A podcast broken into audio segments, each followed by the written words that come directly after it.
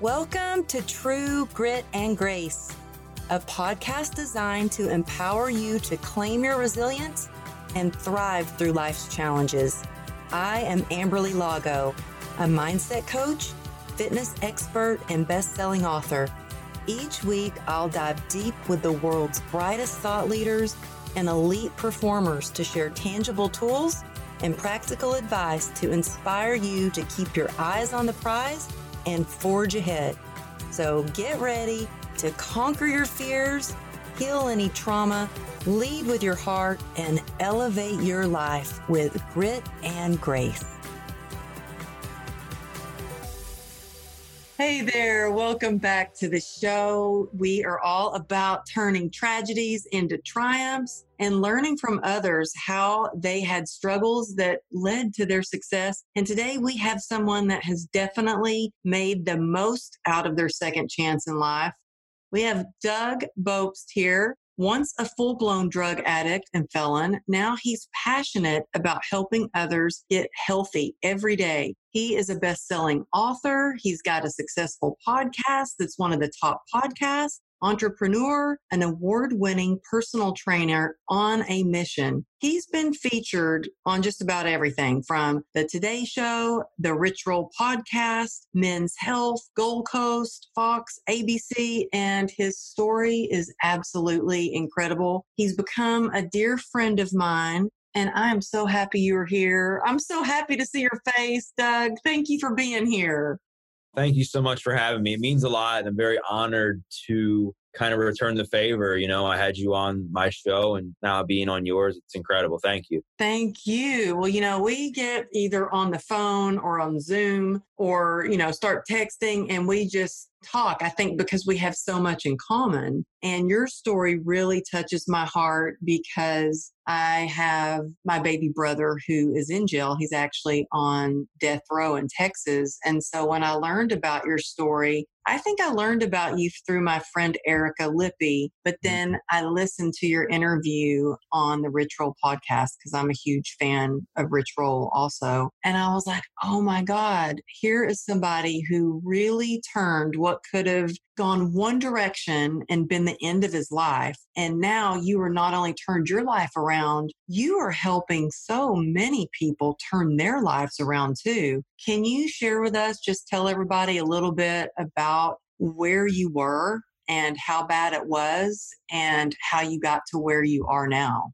It's funny the time we're in now, as we're recording now, we're in the middle mm-hmm. of this pandemic, right? And I think a lot of people now they're seeing their some mental prison, they're in some emotional prison. A lot of things are coming full surface that they may not have had or that they knew they had, and now they're being forced to look at it. And for me, I was in physical prison, mental prison, emotional prison, spiritual prison back in 2008 when I was incarcerated on felony drug charges you know, what led me to that was it was a result of a lot of undealt with trauma from my childhood where I was bullied, I suffered all kinds of abuse. I was had this notion that I would never be able to receive love. I was overweight, I was made fun of, I was told I looked like I had Down syndrome, like all these things. I thought there was this something wrong with me. So I turned to drugs and I started smoking pot when I was 14 and then started selling it to support my habit. And then I couldn't get high enough from that because what happened was when I started smoking it, I felt like this monkey come off my back. I didn't have to worry about my problems. I could be myself.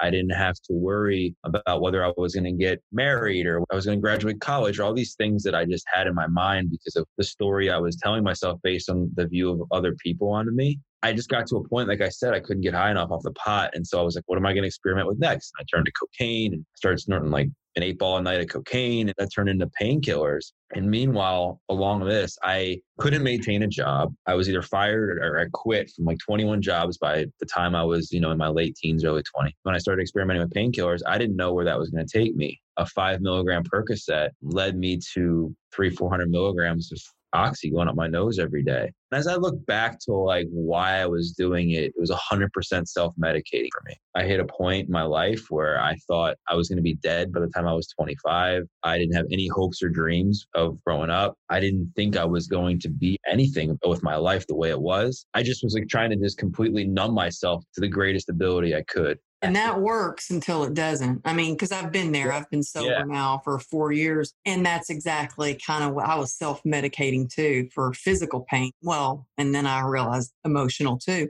But it does work. I remember thinking, oh, wow, this is awesome. Why didn't the doctor just tell me to drink? Because it numbs out everything. And it, I remember thinking it's not the healthiest thing to do, but it works for now. And yeah. then, like you said, it worked until it didn't, and you had to go somewhere to try something out. I've always heard, and I truly believe this because I've seen it. I didn't go to jail yet, but alcoholism, uh, you know, when you're a drug addict, it doesn't discriminate. It can happen to anyone, and it either will lead you to death prison or maybe an insane asylum if you're lucky, maybe. I agree. I can completely relate to that. But who would have thought you would be snorting that much pain meds? Yeah, it was a lot. And I think my battle with anxiety and depression growing up just because I mean, I grew up in a divorced home and I had a lot of the other stuff go on that I was sharing and just didn't want to think about anything. The painkillers for me just completely did just that. To support all of my habits, people always are like, well, how did you afford that? Well, I sold a bunch of drugs. I sold a ton of pot. I sold a couple pounds of pot a week, which is a couple thousand dollars. What ended up happening was one day everything kind of came to a head and I had a busted headlight that I'd been meaning to fix. And it was Cinco de Mayo 2008. And I'm riding around with a few of my friends to go pick up some pills. And I flashed my high beam. This cop was running radar at night. He pulls me over. One thing leads to the next, pulls me out of the car, searches my car, finds a half a pound of pot, $2,000 in cash, arrests me, charges me with a felony drug charge, intent to distribute marijuana. I get locked up that night, I get bailed out. And the next day, I just continue on my same path. Got arrested in May. I went to court in September. It's a process when like you have a felony because you got to get arraigned, you got to go to circuit court. It's not just as simple as like a charge and you go to court. I just kept doing drugs, kept that wasn't enough. That didn't scare no. you enough. Well, I was like, I wanted to pretty much. I was like, you know what? If I'm gonna die, I go out doing drugs because I'm sure you can relate to this. We used to like idolize the guys who died at 27, like Jimi Hendrix and Jim Morrison, like all these musicians who died at a young age. We are like, well, that's the cool thing to do. When I went to trial, September 2008, when I went to court, I was facing the maximum sentence was five years, and the judge came to me and he's like, you know what? Like, I'm going to make an example out of you, but I'm going to give you a chance to save your life. And he said to me, I'm sentencing you to five years, but I'm going to suspend everything but 90 days, meaning like if I messed up at any point during my five years of probation that he gave me as well, I could serve the full five years five years probation, 200 hours community service, all kinds of fines and drug classes. But he said, Doug, if you complete everything without messing up, I'll take the felony off your record. Wow. What state was this in? In Maryland. They're a little bit nicer in Maryland, man. In Texas, they don't mess around. Yeah, I can imagine. I probably would have been I got charged and I got this, and I had like I was like, oh, whatever. Like I'm gonna die when I'm by the time I'm 25 anyway. I'm gonna get out. I'm gonna leave court, get high. So I didn't really think anything of it. I was like, because all my family's like, you know, you know, Doug, he's giving you a chance to get the felony conviction off your record. You know how important that is? I was like, that's huge. I right. know because my oldest brother has a felony record. So my baby brother's in jail. My oldest brother has a felony record, and it's impossible or nearly impossible to get a job when that's on your record. Yeah. So I had all that going. And I reported to jail about a few weeks later. It was a week after my 21st birthday, crying. And of course, I hadn't stopped using drugs. So I went in, and the last thing I did, like, I almost was late saying goodbye to my mom, my dad,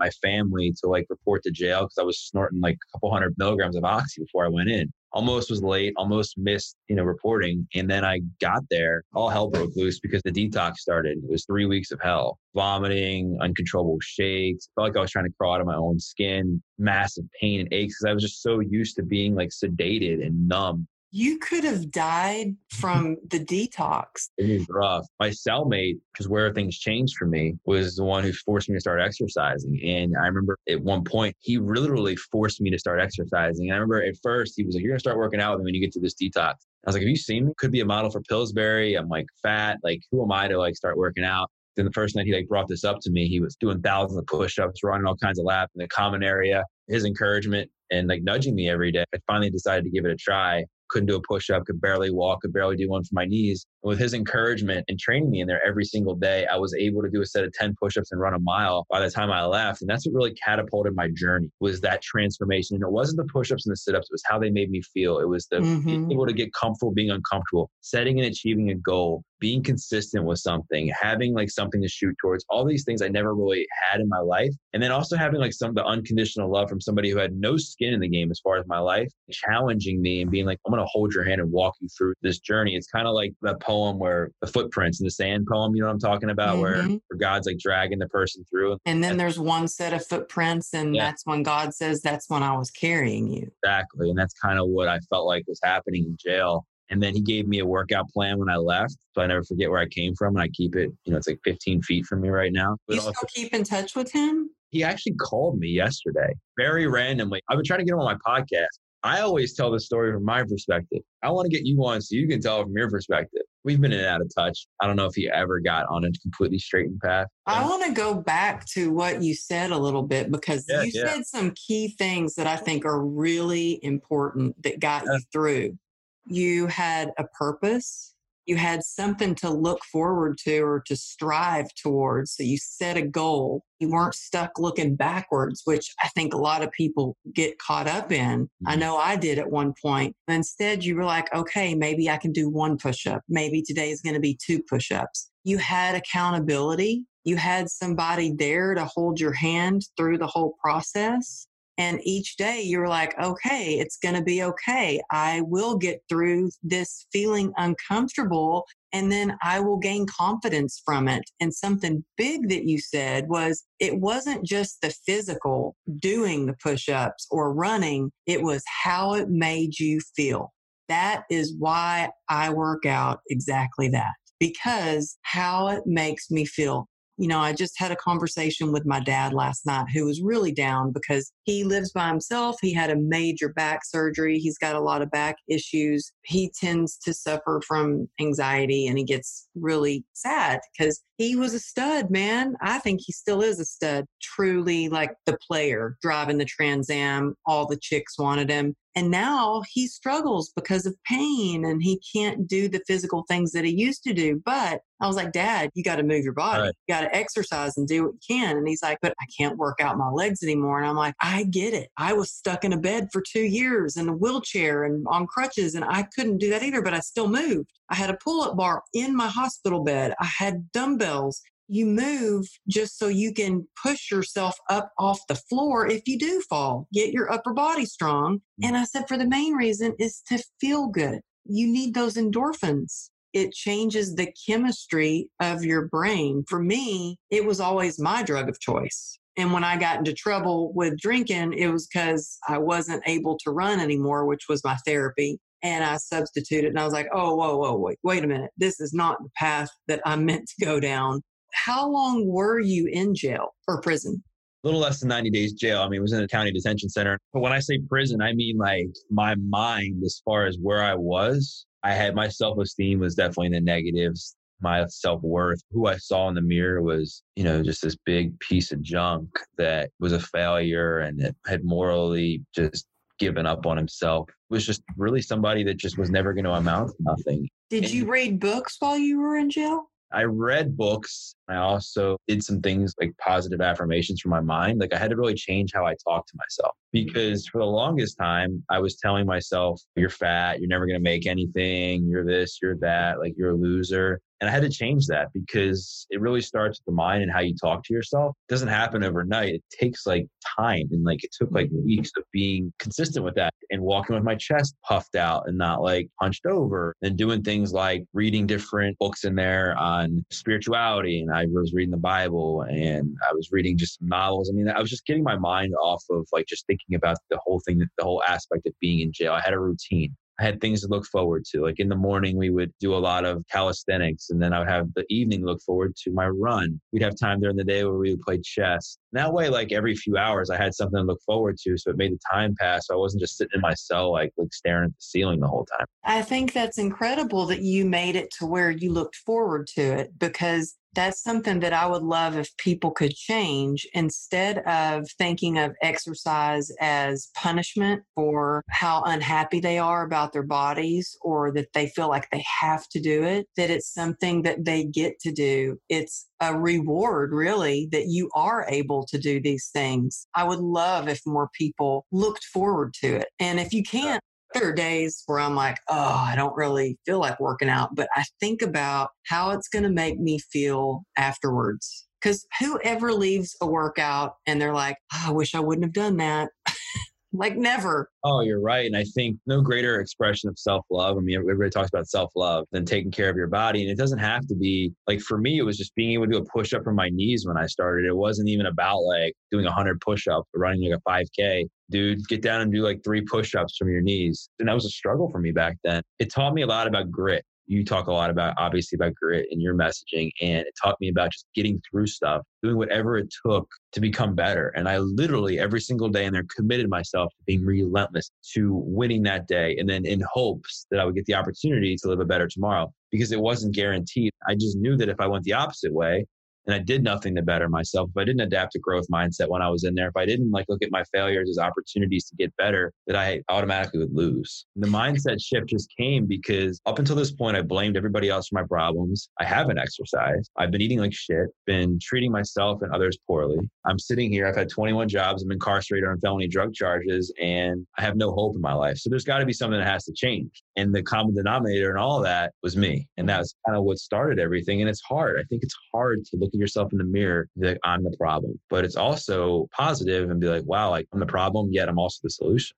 It sure is. You talking about that right now with what's going on in the world today. I think so many people, because we're in this pandemic and so yeah. many people are angry or upset or they're in fear. I was sitting in my office and my husband came in and he was like, Oh my gosh, this person has really lost their mind. You should see all the hate they're spreading about Trump and China and all this stuff. And I'm like, well, it's an opportunity for us to ask ourselves are we placing judgment on them or what's our part in it? Because I think that right now a lot of people want to look for somebody else to blame. And I love that you said, I had the common denominator was me. I had to look at my part in it. And I think if we could all, as hard as it may be sometimes, look at our part in every situation, then everything would be so much easier instead of always pointing the finger at everybody else, going, okay, what's my part in it?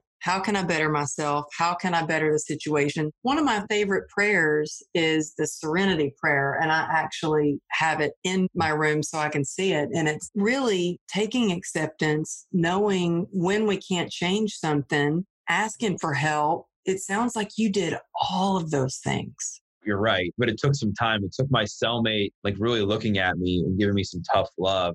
Can I cuss on here? Yeah. Okay. Go ahead. All right. I just want to make sure because I mean, this is just how it was. And this is back in 2008. It was very real to me. And I want to preface this, but before I say what I'm about to say, it's not the words that really did it for me. It was how he phrased it afterwards that helped me experience a true transformation. I was just sitting there one night, and it was before I committed to really exercising, where I was like, God, man, my parents, they got divorced, and this. I was picked on in school, and this and that, and I got robbed for drugs. And he was like, quit being a bitch. And I was like, what? And I just was like, I just call, get called a bitch in jail? Right. And like, you know, where I grew up, being a bitch, you don't want to be called that, and especially in jail, right? And then, but what he said to me was what changed my life. This is how I, I use everything, even today. Is you can be a man or you can be a bitch. And he said most people will be a bitch and cry in the corner, say, "Woe is me." They'll wait for their parents to fix their problems, or wait for this or that, and they won't get anywhere. You can be a man and own your mistakes, own your choices. He's like, you got yourself here. He's like, no matter what. He's like, plenty of people's parents got divorced. Plenty of people are bullied. They didn't all go to jail. He's like, you're here. He's like, what are you going to do to change? And I felt empowered, right? I felt empowered. And that was like really one of the big turning points. You realized you had a choice. I did. And, and you know, it's funny. A lot of times when things like that get said to us, we hate that person in the near term, but long term, we love it because it was what I needed to hear. I didn't want to hear it. I needed to hear it. As I got out, I was on a mission to change. I was like, how can I ever repay you? And he was like, well, don't fuck up and pay it forward. He gave me the workout plan. I would do it like I was living with my grandparents. I did it in their basement. I was outside running. And I remember my grandparents, like, they came home and they were like, yeah, we saw you running outside. We were wondering what, like, what was going. And um, like, what are you running from? Like, uh oh, he's at it again. No, they could tell like there was a shift. When I got out, everyone was, you need to go to rehab. And I'm like, screw rehab. I found fitness. I didn't believe that I was going to make it. Maybe like 3% of me, 10% of me, whatever, that thought I was actually really going to make it. But I knew I had to almost fake believe it. Like I had to live as though I was going to make it. Otherwise, I'd be screwed. And that was like my mentality was like, I can't see light right now. But there's going to be light. That's just what I believe. The life's going to be better in three years from now, three days from now. I just was on a mission and I changed the way I ate. I would spend more time with my grandparents at home. Like we would watch the Food Network and Dancing with the Stars. I kind of taught myself how to cook. I live in there and, you know, being around my grandma who cooked and watching, like, like I said, the Food Network and just developed some new skills. I read a lot. I went back to school I had to pursue my two year degree. Yeah, which was like a big deal for me because I went to college for like four years. I still was like a freshman. It was a big deal for me to do that. And then I lost a bunch of weight and the whole mindset shift started to really transform into other areas of my life where my old friends were like, I have nothing against any of my old friends, nothing. Any of them called me right now today, texted me. I still talk to some of them. It's just I began to think like I had nothing in common with them anymore. Eventually, I just kind of left and started developing other friends and other groups and just realized how much the power of inner circle was like how much it was important to surround yourself with like-minded people people that have common features and not common pasts that challenge you to be your best self no matter what. I saw the weight loss come you know like i lost 50 pounds and i was like well crap if i can do this i want to teach other people how to do it. So what did i know that this boy? I call myself a boy back then because i still was like young you know i was 21 22 was now going to be wanting to pursue a career in personal training. I became a trainer. It's been about nine years now, over nine years. I just found a new high. I found my ability and wanting to help people use fitness to change their lives in the same way it helped me become something I wanted to have a massive impact in the world. Fell in love with it and I built a really successful training business and time kind of flew by. And at this well, point, let me ask you though. I have another friend of mine, and I think you may know her, Jen from Resurrection Me on Instagram. I'll introduce you. She's amazing. She was on the True Grit and Grace podcast and she went to jail for drugs and she got sober in jail. What would you say to somebody who is not in jail yet or not in jail and they're doing drugs or somebody that may be listening right now and they might think, ah, oh, I may have a problem. I might be taking too many pain pills or I might be drinking a little bit too much. Because right now, did you know, I'm sure you know this, but alcohol sales have spiked up. That's one thing I'm like wondering. I'm like, all right, you can't go to the gym, but you go to the liquor store. Like, how does that make sense? Yeah, isn't that crazy? My daughter and I went for a little bike ride in the neighborhood the other day. And in California, you know, there's pot shops everywhere. We mm-hmm. drove by, happened to drive by the pot shop. There was a line down the street. I kid you not, wow. down the street for pot. And I was like, wow, like everybody's drinking and smoking. What would you say to somebody who's struggling right now? They maybe don't have any hope, but they have that thought of, oh my gosh, I think I have a problem, but I don't know how to quit.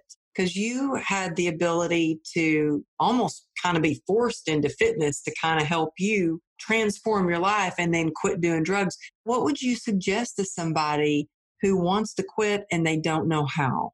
Depending on the person. I mean, I think the first step is always just acceptance, just knowing that it's okay. So many people are ashamed to admit it. They're ashamed to raise their hand and say, wow, I've been drinking every day for the last two years, three years, and it's gripped a hold of my life. There's a lot of shame that goes with that. I think just knowing that it's okay and that you're not alone. Anytime we're going through something, a challenge, a moment of adversity, a failure, our biggest trial through that isn't the instance itself, it's the response to it. It's how are other people going to view me? What am I going to do? So, acceptance, no, you're not alone. Get involved with a community of people. I mean, for me, I was in jail, so I had a community of people in there to help me. And plus, I was in a place where I was, I had no other choice. But I'm talking as if I had a choice and I was out. Looking back now, was get involved with the community and like really start to ask yourself some questions. Is what I'm doing right now like aligned with the person I really want to be, my higher self? And then trying to like figure out some ways some things they can do in the medium. So like focus on getting strong like adapting like doing what you need to do to like change your brain chemistry and rewire your thinking your coping mechanisms. One of the things i actually was telling one of my coaching clients who's in recovery was having trouble with some triggers i said i don't care if you want to use again or whatever go for a 20 minute walk or run and do a set of like 100 push-ups then reevaluate change your thought patterns change your habits because sometimes that instance to want to use again is just instant and you want to feed that craving right away yeah, it's the same with any kind of bad habit. They even say, I've heard with food, instead, go brush your teeth. And that's the same thing Mel Robbins talks about too, is breaking that habit five, four, three, two, one right away, changing that thought pattern. How do you suggest people find a community? Like if they are feeling alone, or especially now, if a lot of people are being told not to leave their house, or they're introverts, or they're just like, I don't know how to find a community. What do I do for that? What would you suggest? It just starts with one person. Maybe it's just reaching out to somebody who you know you trust 100% with everything that you can just say, Hey, like, can we talk for like 10 minutes? And just saying, you know, like, this is, I don't feel comfortable. I'm ashamed. Like being like open and, and opening yourself up. And it might not be easy. But what I'm saying is that's why you want to find somebody who you can really trust, so you have that connection. Just tell them, like, you know, I've been this, that, and the other. I feel scared. I feel this. I feel that. And I think just opening up and sharing like that opens the Pandora's box. And then from yeah. there, like, you know, maybe that one person then can lead you to another person. And I want to say too, if you reach out to someone, if you're listening right now and you're like, okay, I'm going to reach out, I'm going to reach out, and you reach out to somebody and you're expecting them to be there for you and they're not, because that happened to me where I reached yeah. out and I thought, I'm finally, I'm going to have some help that person couldn't help me. So that didn't stop me. I had to summon up all the courage again because it takes a lot of courage oh, when you're yeah. struggling and you realize that something is definitely wrong. Like I knew what I was doing was wrong and I knew that I desperately needed help. But desperation can be such a gift because it gave me the willingness to do whatever I could to get better. So I was like, okay, that person is not there for me. I need to go to someone else. I had to share my innermost demons and secrets with someone. And then when you find someone who has been through some similar things, it's like, oh my gosh, I'm not alone. And right. they got through it. I know I can get through it too. It gives you that glimmer of hope. Even now, the times we're in, it's tough. And knowing it is going to be tough. And like you said, getting told no or having somebody not listen to you going to happen almost expecting that to happen probably somewhere where you kind of need to be with your mindset because it's human nature and now more than ever there's so much more access to online communities than there ever has been there is i just interviewed someone on the podcast kate b for and she's got an online program Holly on Instagram. I don't know if you know who she is. Holly and Laura McKowen. Laura. Yeah. I think people now, especially if they've never been to community in person, like AA or anything, I mean, because a lot of the struggle right now, from what I'm understanding, is it's hard for people to go from the in-person meetings to online because they lose that in-person connection. But if you've mm-hmm. never been to an AA meeting, you just get into an online community, you're probably going to have a vastly different feeling, and you're going to get a lot out of it. I would even like search for online self-help communities and just join a few and just introduce yourself because here's the thing too this is not going to be easy to hear i don't like sugarcoating things even though like sometimes i probably should you got to choose your suck and what i mean by that is this the feeling of emptiness and loneliness and all that it sucks and i've been there having the self-awareness and just being able just to be there is important and it's valid and that's like the first step like i said is acceptance and it sucks to put yourself out there. It sucks to say, hey, I have a problem. Hey, I need help. Hey, can you help me? I've been drinking too much. But what also sucks is not doing anything about it. And five, six, seven years from now, you look back and you're like, gosh, I wish I would have blank you got to choose which one do you want. Do you want the suck and the pain of putting yourself out there and obtaining grit and perseverance and developing character of just keeping on trying to accomplish something even though the odds are against you even though you can't see light even though people are doubting you and not giving up? Do you want that route or do you want the route of it's going to suck five years from now when i haven't done anything and i'm like i'm not where i want to be I'm, or dead I mean, I hate to be blunt too, but I mean, I have seen in my own family where this disease of alcoholism can lead you. It is not good. And so, right now, especially, I think people have the opportunity to do a lot of self reflection and ask themselves, what do they want to do with their life? Are they the best person in their relationship? Really ask yourself that question. Are you doing what you love? What's stopping you? Really because now is a time where I feel like the world has kind of a big pause button and we get to choose. And I'm not saying it's not okay to just be still and, and accept where you are and just know that you're supposed to be in that place. I also know though that one of the biggest pivots for me and anybody that I've ever interviewed who struggled with addiction is that it started with a decision to change. Like you have to make that decision to change and be like, do I want my life to be like this? And it starts with that. And it doesn't have to be going from zero to 10 years in recovery in three days. doesn't have to be from being 100 pounds overweight to losing 50 pounds in a month. It just starts with one day. Set goals for a year from now, set goals for six months from now. But I tell you what, there's not one high achiever that I know that sets goals like that that doesn't focus on the day. It doesn't focus on being present and doing the necessary things each day. Just mm-hmm. take your day and then say, okay, like what are some things if I had my best friend or a loved one, my son, my daughter, who somebody that you would hold dearly, what would I tell them to do? because odds are you wouldn't steer them wrong. And I remember I was, I forget who I was watching speak. This was like seven years ago. Exactly what I say to anybody. What would you tell your best friend? So simple, but so true. Like, what would you tell your best friend? And it changes the trajectory of your thoughts because now you're looking at somebody else other than yourself, which is kind of messed up that you're like, yeah, I would definitely tell my best friend to call somebody, stop using this, stop doing that. But for me, no way. One of the best things I've learned through the years is that doesn't matter who you were. Like it doesn't. That part is done. It's there. It's always going to be there. What matters is who you are. And you're not like a fuck up. You just fucked up. That's like kind of the way I tell people because so many people label themselves based on past mistakes and failures. And they forget to label themselves and the person they want to be. And I think that's something people need to remember. And even in my own transformation, being where I am today and being on all these podcasts, the media, and everything I've done, all well and good. What drives me isn't that. That's a byproduct of me just being aligned with my purpose. What drives me is knowing that I've taken something that was very negative in my life, full of darkness, full of pain, full of sadness, full of sorrow, and I've turned it into something positive to be a light, not only to myself, but to others around me. When you get to that point where you can look back and you can say, that's like what I'm doing, adversity doesn't shake you because you know that things are happening for you.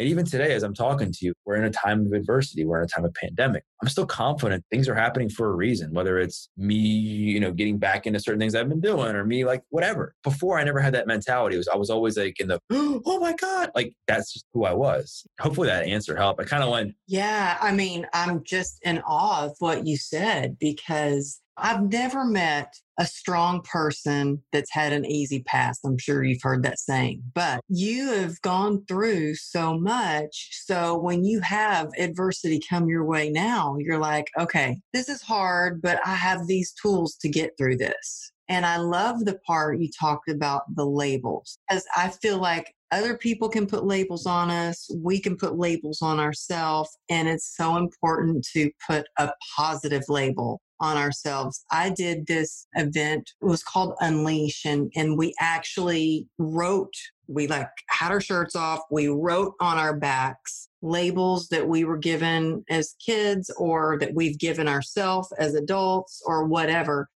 And we wrote down three or five negative labels and then five positive ones. And then you take pictures and they smear the negative ones off and you say how it makes you feel. And I was shocked. I yeah. cried because I was like, wow, I had no idea that I still kind of carried those labels of shame around with me or broken or damaged goods. Like I still carried that with me. And it was a powerful thing, like transformation to kind of let that go. I love the idea of putting a positive label on ourselves and doing it one day at a time. You know, I always tell my clients, don't think about, yeah, you say you want to lose 50 pounds or you say you want to be able to bench press 150. Think of one pound at a time, one day at a time. If I thought of, I will never drink again, I probably wouldn't be able to stop drinking. But if I was like, okay, for today, I'm going to stop,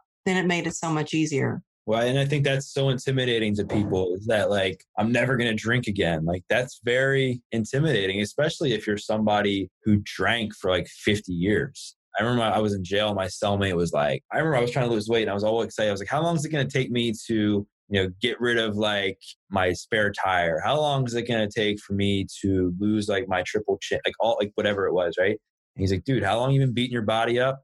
21 years. He's like, it's gonna take a long time, Doug. I'm a strong supporter of the AA community. I kind of, I don't want to say I have a beef with because I don't, is the fact that you go in there and you're like, hey, my name's so and so and I'm an addict. Obviously, there's positive in that it reminds you who you are. But I think for some people, it becomes this negative label for me, addiction was part of my life. And I will never forget that time when I was addicted. I'm not saying that parts erased, right? That I'm above it. I'm not. But I think when you can change the conversation of it being that was part of my life, not my life, that people can wrap their head around something different. and being mm-hmm. like, that's not my identity anymore. That's who I was. But who I'm going to become is something completely different. I don't recognize the person I used to be. I have different memories in my head where I look at that person and I was like, who the heck is that guy? But he's always there to remind me of how far I've come and also like to count my blessings.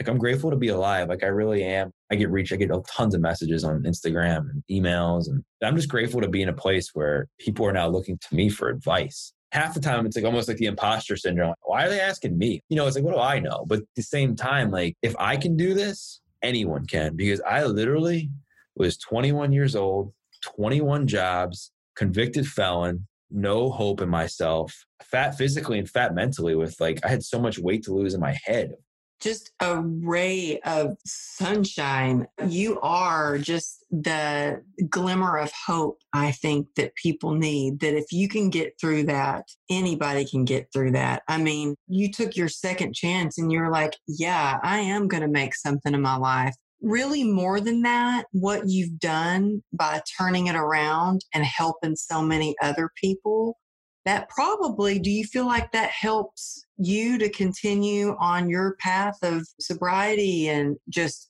fitness and by helping others I think it goes back to being of service and helping somebody. And not to say you don't have to take care of yourself because you do, but you can, I think, obviously taking care of other people along the way and helping is very therapeutic. And even for me, like writing my first book was therapeutic because I got something out there and sharing my message on Instagram was very therapeutic. Not because I like hearing myself talk, it's more so because I'm like, all right, if I can like help just one person today, mm-hmm. then I've won. Here's a perfect example. Like when you were in Starbucks, like is something I have all my coaching clients do. I always have them be like, all right, one of your challenges is I want you to go into Starbucks, not now, but you know, pre-COVID. I want you to buy the person in front of you or behind you their coffee.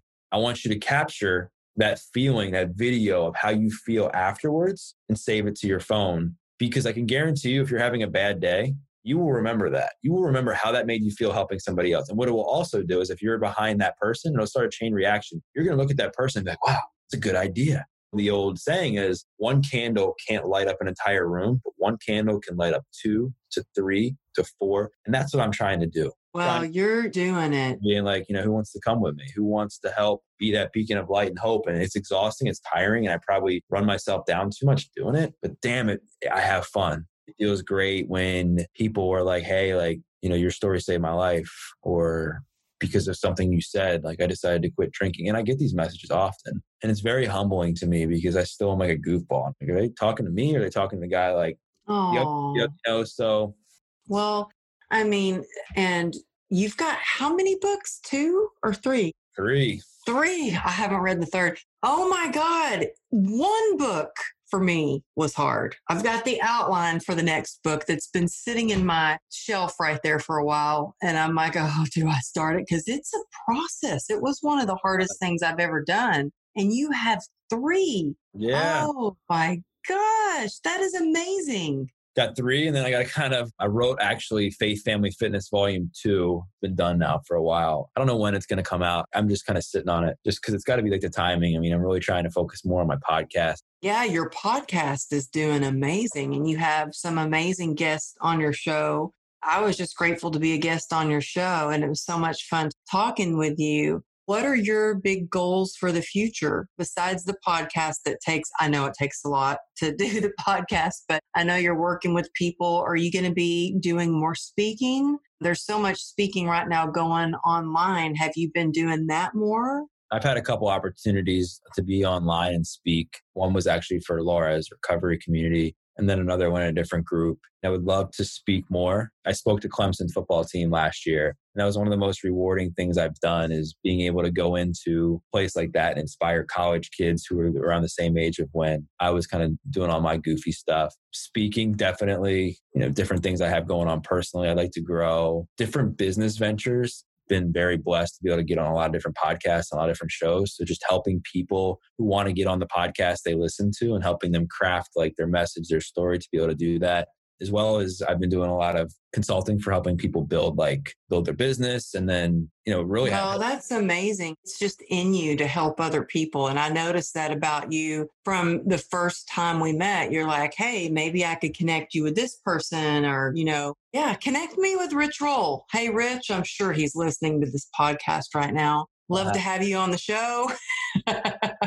How was that being on his podcast? He's amazing. He's a great guy. Yeah, it was definitely humbling flying out there. And then like I was a fan of the show, so I would like see him and he'd write like the name on the chalkboard, you know, of a guest. And you know, I just see all these guests he had on before me, and I was like, wow. And like, and then I'm sitting there, and it's like he just two hours of just him like just running through my story and everything. At the end of the day, just something that was heartwarming for me. Y'all are both inspirations. And yeah. both of you together, you both are such big lights in the world. And I know I could talk to you all day, and I know you have to get going too. But before we go, I wanted people to know where they can get your book, where they can find you, and also just to be able to reach out to you. I know you have a ton of people that reach out, but for people that really resonate with your story and maybe want to connect with you, what is the best way to do that? Instagram at Doug Bopst, and then www.dougbopst.com slash gift. They can get my top five moves on how they can wake up and be the best version of themselves. And then all my books are on Amazon. You know, just reach out, say what's up to me on Instagram. I mean, I'd love to help you in any way I can. Thank you. And you guys check out his podcast too. Adversity Advantage. Yeah, Adversity Advantage is on Spotify, iTunes, wherever podcasts are. I'd love to help you in any way I can. Thank you so much, Doug. Thanks for being on. Thanks for sharing your story of just true resilience for sure. I appreciate you and I'm just grateful to call you my friend. We were supposed to do this in person. You were going to be out here in town in LA. So we'll still meet in person, maybe visit again and have you on the show again. But for now, thank you so much. You're welcome. Thank you so much for joining us this week on the True Grit and Grace podcast. Don't forget to hit that subscribe button, and it would be so awesome if you rated and maybe left a review. That would help too. And also, I have some exciting news for you.